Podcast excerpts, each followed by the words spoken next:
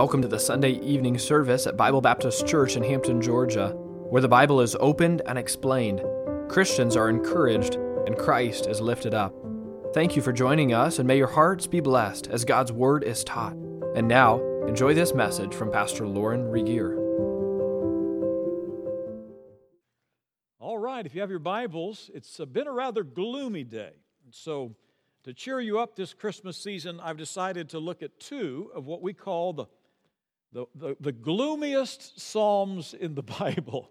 I know that would cheer you up on a day that's been rather gloomy and rainy and foggy and all. Let's go keep your, really, your finger in two places, if you can, fingers in two places. And we'll start with Psalm 13 and then Psalm 88. Speaking to the Lord, praying to the Lord from the bottom of the well.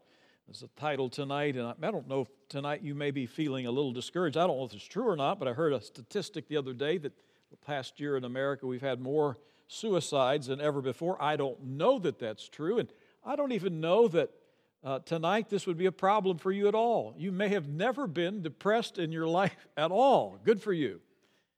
Uh, many folks do struggle with this. I'm going to see if you know who said, this, said these words. Again, the two Psalms we're going to look at Psalm 13 and Psalm 88. Here's a, a quote He said, I am now the most miserable man living. The famous American leader. If what I feel, he said, were equally distributed to the whole human family, there would not be one cheerful face on earth. Wow. Who do you think said that? American president. Roosevelt, good guess. Uh, you may be surprised to know that the man who wrote those words was Abraham Lincoln. Maybe I heard that somewhere. Years later, in the darkest days of the Civil War, Lincoln wrestled continually with the unrelenting feeling of depression. It could strike anyone. No one is immune, not even a nation's president who's surrounded by security and has a, a good salary. And yet, there was in his heart, as you can imagine, especially through the Civil War days, tremendous depression. How about tonight? We just do something uh, as just a just a kind of a layman's approach. How would you define depression? Uh, just us tonight, smaller group, and just what would you say depression is? You say, well, I, I know a little bit about, it. or maybe you just want to try to give us a definition of depression. Anybody? the things around us that we can't do anything about. It can be uh, the bad things, especially, or we, what we consider the bad things, sure. Anybody else with a definition of depression? Some of you don't uh, look that happy tonight. You ought to have a good definition. Yes, Elizabeth. No more hope, nothing to look forward to. That's good. Yes, sir. Unbelievable unrelenting discouragement. Be interesting to be honest tonight and see how many of you have gone through at least a season of depression. This time of year, although we talk a lot about Christmas cheer, can be one of the most difficult times for certain folks to go through.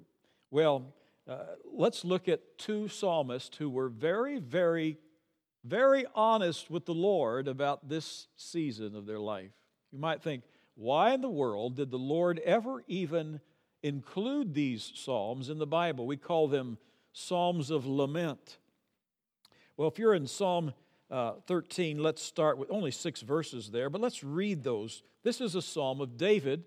The other one is a song of uh, a psalm of Heman. Let's start with these six verses. How long? In fact, in the first few verses, you'll see this repeated four times. These words. How long? Wilt thou forget me, O Lord, forever? How long wilt thou hide thy face from me? Remember, David was 10 years in hiding before he became king, even though he knew he would be. How long will I take counsel in my soul, having sorrow in my heart daily? How long shall my enemy be exalted over me? Consider and hear me, O Lord my God. Lighten mine eyes, lest I sleep the sleep of death lest mine enemies say, I've prevailed over him, and those that trouble me rejoice when I am moved. And then he ends on more of a confident note. But I've trusted in the Lord, in thy mercy. My heart shall rejoice in thy salvation. I will sing unto the Lord because he hath dealt bountifully with me. Psalm 13 and Psalm 88 are the most difficult, really, to, to, to even try to put a title on or try to even explain to folks because they seem so dark, so blue. Psalm 88. If you're there, uh, let's take a look at this one. and Read a few verses together. We'll get the theme. Really, just two points tonight. The psalmist, period, a psalmist plural, complaint and their confidence. They're complaining and their confidence. This is uh, for the sons of Korah. And this is, of course, a maskil of Heman, the Ezrahite. He was a singer, but on these days, he was singing the blues. Look at verse 1. O Lord, God of my salvation, I have cried again, just like David, day and night before thee. Let my prayer come before thee. Incline thine ear unto my cry. For my soul is full of troubles, and my life draweth nigh to the grave. I'm counted with them that go down to the pit. Our prayers from the bottom of the pit. I'm as a man that hath no strength, free from the dead, among the dead, like the slain that lie in the grave, whom thou rememberest no more, and they're cut off from thy hand. And uh, then, verse 6, you almost see the refrain again Thou hast laid me in the lowest pit, in the darkness in the deep. In fact, it's hard to find a ray of sunshine in this whole psalm except for perhaps verse 9. You see there, mine eye mourned that by reason of affliction. Lord, I have called daily upon thee. That's the only kind of ray of sunshine. Perhaps uh, we see it uh, towards the end of the psalm as well, but it's very difficult to find any good news. When I was a, a young man, I remember very clearly we were in Brazil and our whole campus was run, at least watered from a well. And that one day we uh, had no water, and somebody said, Well, the pump in the well needs to be repaired. And the only way to do that is to send somebody down into the bottom of the well. And we looked around all the workmen, and no one volunteered to go down and fix the pump that was situated way down our well was big enough for someone to be lowered down on a kind of almost what it looked like to me uh, is just my recollection. It was just a, a swing, a seat that you'd have, a, piece of board, two ropes. And uh, we looked around for any volunteers, and my father said, I'll go down into the pit, I'll go down into the well, pick me, because he knew that no one else wanted to do it. Dad knew a little bit about electricity, and here I was, a boy of about fourth grade, and I thought, I am never going to see my dad again. I mean, they started to lower him. Dad did not know how to swim, by the way. That's just a little wrinkle to the story. Dad never, working in the Amazon, he never learned how to swim. So I knew that as they lowered my father down, I looked, and all of a sudden he, he went from that little bit of sunlight, the shaft at the top of the well, to where I couldn't see him at all. I felt like uh, the king, I think Darius, who, who yelled at Daniel at the morning, Has your God been able to deliver you? And he went down and down, and there was a little flashlight he was holding probably between his teeth as he was working on that thing. And I felt like yelling, Daddy, am I ever going to see you again?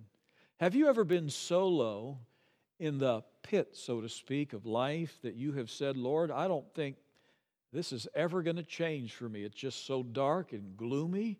We've had a gloomy day in Georgia today, and sometimes it affects our spirits, doesn't it? And as we travel through life, sometimes we believe that God has forsaken us. And we say things like, God, why, why have you uh, forgotten my case, like Job, my cause? You've just totally forgotten. So, first of all, really just two short points tonight the psalmist's complaint to God. You got your finger still in Psalm 13, we see that word, those words, how long? Have you ever said that to the prayed that to the Lord? How long? Four times. How long will you forget me, Lord? How long will you hide your face from me? Be interesting if we were honest tonight.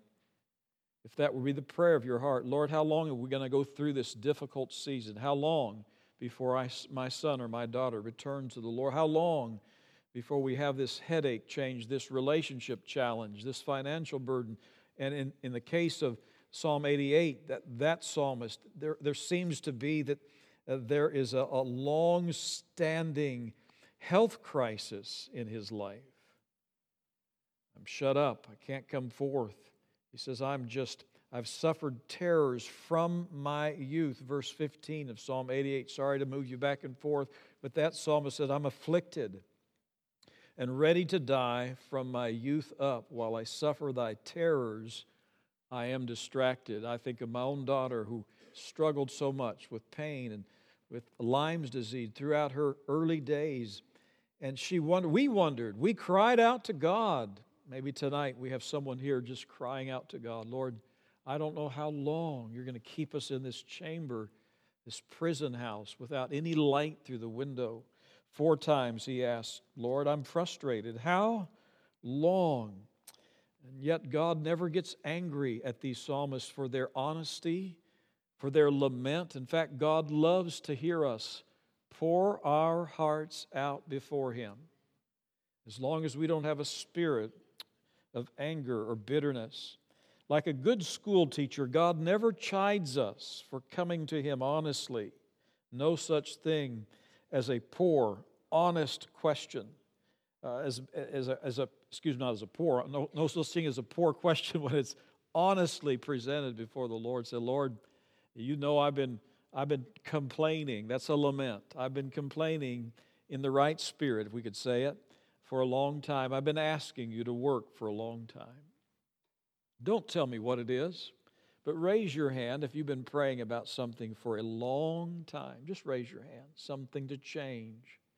Some person, perhaps, in your life. And he's asking, Why must I be the whipping post for the enemy? And verse, uh, he says, How long, verse 2, will my enemy be exalted over me? Lord doesn't mark down for the fervency, the heartfelt prayers. He never gets tired of hearing your laments and seeing the tears that flow down your cheek, perhaps uh, not in public, but in private.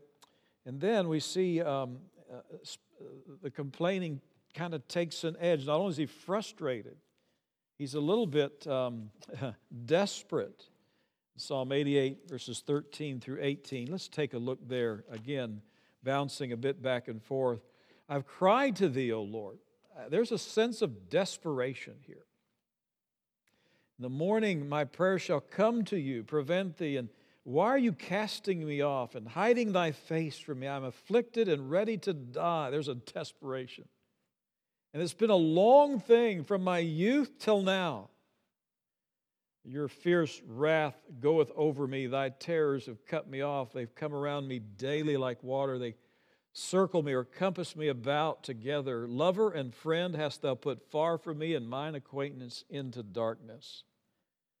There is not only this sense of frustration, but it's desperate. Lord, please, will you please listen to me? You think about the history uh, of Israel and the times that they were so desperate for God to work. Remember at the very brink of the Red Sea how they began to get frustrated and cried out to God. Other times, Israel surrounded by the Syrians and by the, the Moabites. And there's these prayers from the kings that, Lord, unless you work, our eyes are upon you. There's nothing we can do. Why is it? Why is it that God puts us in prolonged periods of what seems to be the prison house. You ever wonder about that?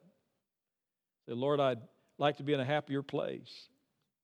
I'd like to have I'd be surrounded by happier people. I'd like to have more resource. I'd like things to change. Have you ever prayed, Lord, would you please work? And if you don't mind, work now. Hurry up, God. It's been a long time. And I'm not only frustrated, I'm, I'm to the point where I'm desperate. I'm at the edge of this. I don't know if I'm ever going to come up out of this deep, dark pit of despair.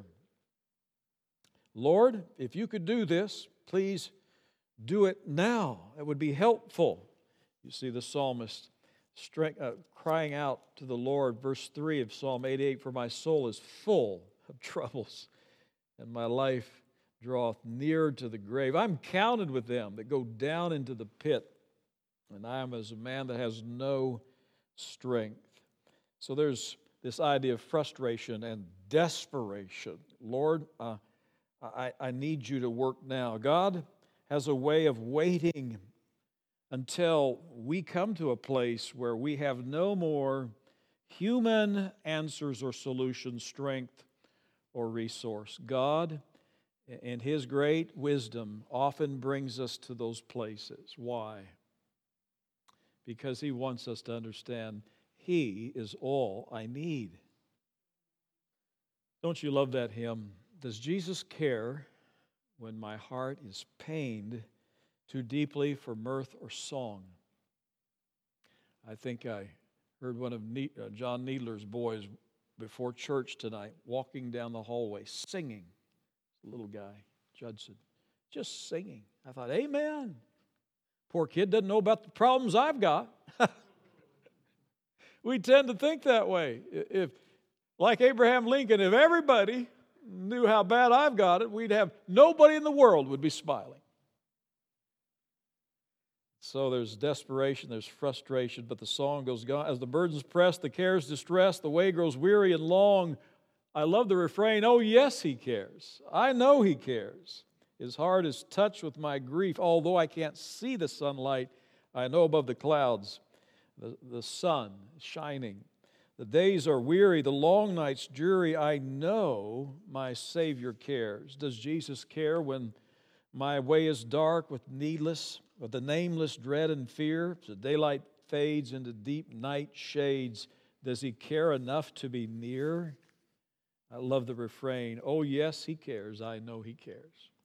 We might craft another stanza for our own church. Does Jesus care, we might say, when our shut ins suffer? The most faithful among us fade and flee. Is his kind heart touched by our midnight sighs, our labors and prayers does he see? What are you praying earnestly for? It seems like the Lord is dragging his feet. Our speech can even turn into negotiation, not just frustration, desperation, but negotiation or accusation. Verse 4, I believe it is here, it says, of chapter 13, Psalm 13, verse 4, we see the psalmist say this What, what happens, Lord, if, if and we begin to think of ways, Job even said this, what, what if our enemies, Lord, you got me in such a tangle here with circumstances and health and and, and finances and, and all the rest, it's just going the wrong. What if, what if the enemy says, I, I prevailed against him? Lord, what if you're perceived as being weak and deaf to our needs and those that trouble me? Rejoice when I move. We think of anything. I think of Joseph in the jail, right? Lord, please remind the butler to, to say something good about me because I believe you have forgotten me. And if I'm forgotten in jail, what about that dream I had about, you know, you know, the stars and the sheaves bowing down and me being a great resource and a help and a leader? Lord, what about all that? Lord, you, you can't because you know you've got to look good. And we look terrible to our enemies, weak and poor. And so there is this desperation and frustration and negotiation. Lord, we're in a tough spot, and if you don't do something, your own reputation is at stake. We, we've thought of a lot of things. My enemies will prevail. And then my in verse 4, they're going to rejoice when I am moved, troubled. Folks, tonight, your spirit may be a lot like the weather outside, and you're just saying, you know what? I know it's Christmas time, but it doesn't look good. What was the psalm? What is the ray of hope in this? What was the psalmist, the psalmist's confidence? Well, I've already mentioned in uh, uh, this, this end of this, this chapter is so wonderful, chapter 13, since you're there. But he says, I've trusted in what? Thy hesed, thy mercy, thy kindness. My heart shall rejoice in thy salvation. And then what does he say? like Judson tonight singing in the hallway. I will, this is a discipline in the darkness. I don't feel like singing. I don't feel like praising God. I don't feel like it, Lord. But what does he say? I will sing. You say it's so hard. I don't feel like it. Uh, everything's going uh, not my way. And I will sing unto the Lord because he hath dealt bountifully with me. It's Christmas time. I was going to start the service by asking you what was the what's the greatest gift that you've ever received at Christmas time? Well, it's a, not a thing at all. It's a person. He's dealt. So, folks, we have it good, don't we? We, you say, Pastor, what do you mean? We got, I got rough. It's tough where I live. God's been so gracious to us. We've just got back from a place where it's good for me to it's good for me to be reminded of how not just financially we have it good. We, we just got back from a place where folks live literally out of their gardens, and when there's no food, they just don't eat at all. We brought a bunch of bread, loaves of bread, some oranges, and you thought they were the happiest folk in all the world.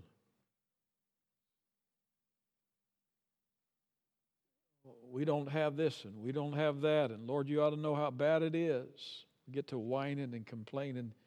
The focus we need is the, the kindness of God that spared me from the depths of hell, uh, gave me a Savior, and all the benefits that go with that.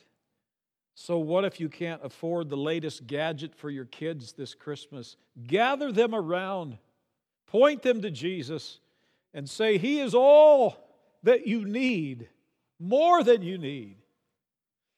I know it's hard for kids to appreciate that. I know it is. We had a Christmas like that in Brazil where we had nothing, mission field, and our parents gave us the most memorable Christmas that we ever had. Kids, there's nothing for you.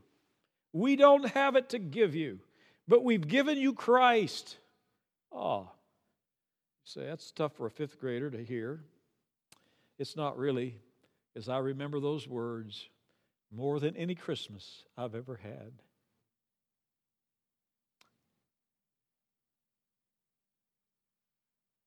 Come, look in the manger again. He came to give you his life. That's a great gift. I have trusted in thy mercy, thy kindness. You can just obsess about what you might not have or the dark situation around you. I will sing unto the Lord because he hath dealt bountifully with me. And then we see in Psalm 88, verse 9, I mentioned this I have called daily upon thee. I'm mourning because of my affliction, but I've not quit calling upon you. And then he says this uh, I'm so glad he says, But I but unto thee, verse 13, have I cried. There's the ray of sunlight in the dark casket that you may be thinking you're in. Uh, Lord, you're there. In the morning shall my prayer uh, go to thee, prevent thee, be sent to thee. And so, in the midst of all this, the anchor point is that Christ is still ours and we are his. And in all the circling disappointment and discouragement and depression, we have God. When all around our soul gives way, He then is still our hope and stay. So there is the confidence that the psalmist has. And he sings a new tune. Has he been removed from sorrow? No. Has the pain gone away? No. Has the circumstances changed? We don't think so. But his tune has changed. His attitude has changed. His heart has changed because he's focusing now on the Lord. John Bunyan's classic allegory, The Christian Life, The Pilgrim's Progress, uh, follows the hero, Christian, on his treacherous journey from the city of destruction to his heavenly destination, the celestial city. I encourage you to read this book. Along the way, Christian and a companion approach a very miry slough It was in the midst of the plain, and they, being heedless, fell both into it in the bog. The name of the slough was Despond. Here, therefore, they wallowed for a time, being grievously uh, covered with dirt and slime. And Christian, because of the burden on his back, began to sink in the mire. His traveling companion manages to wiggle free, get out. But rather than giving Christian a hand up, he turns away from the path of life and goes home. Christian then is left struggling alone in the bog, muddy, the muddy hole, until a man named Help comes by, the Holy Spirit, and pulls him free from the despondency's pit, sets him on solid ground.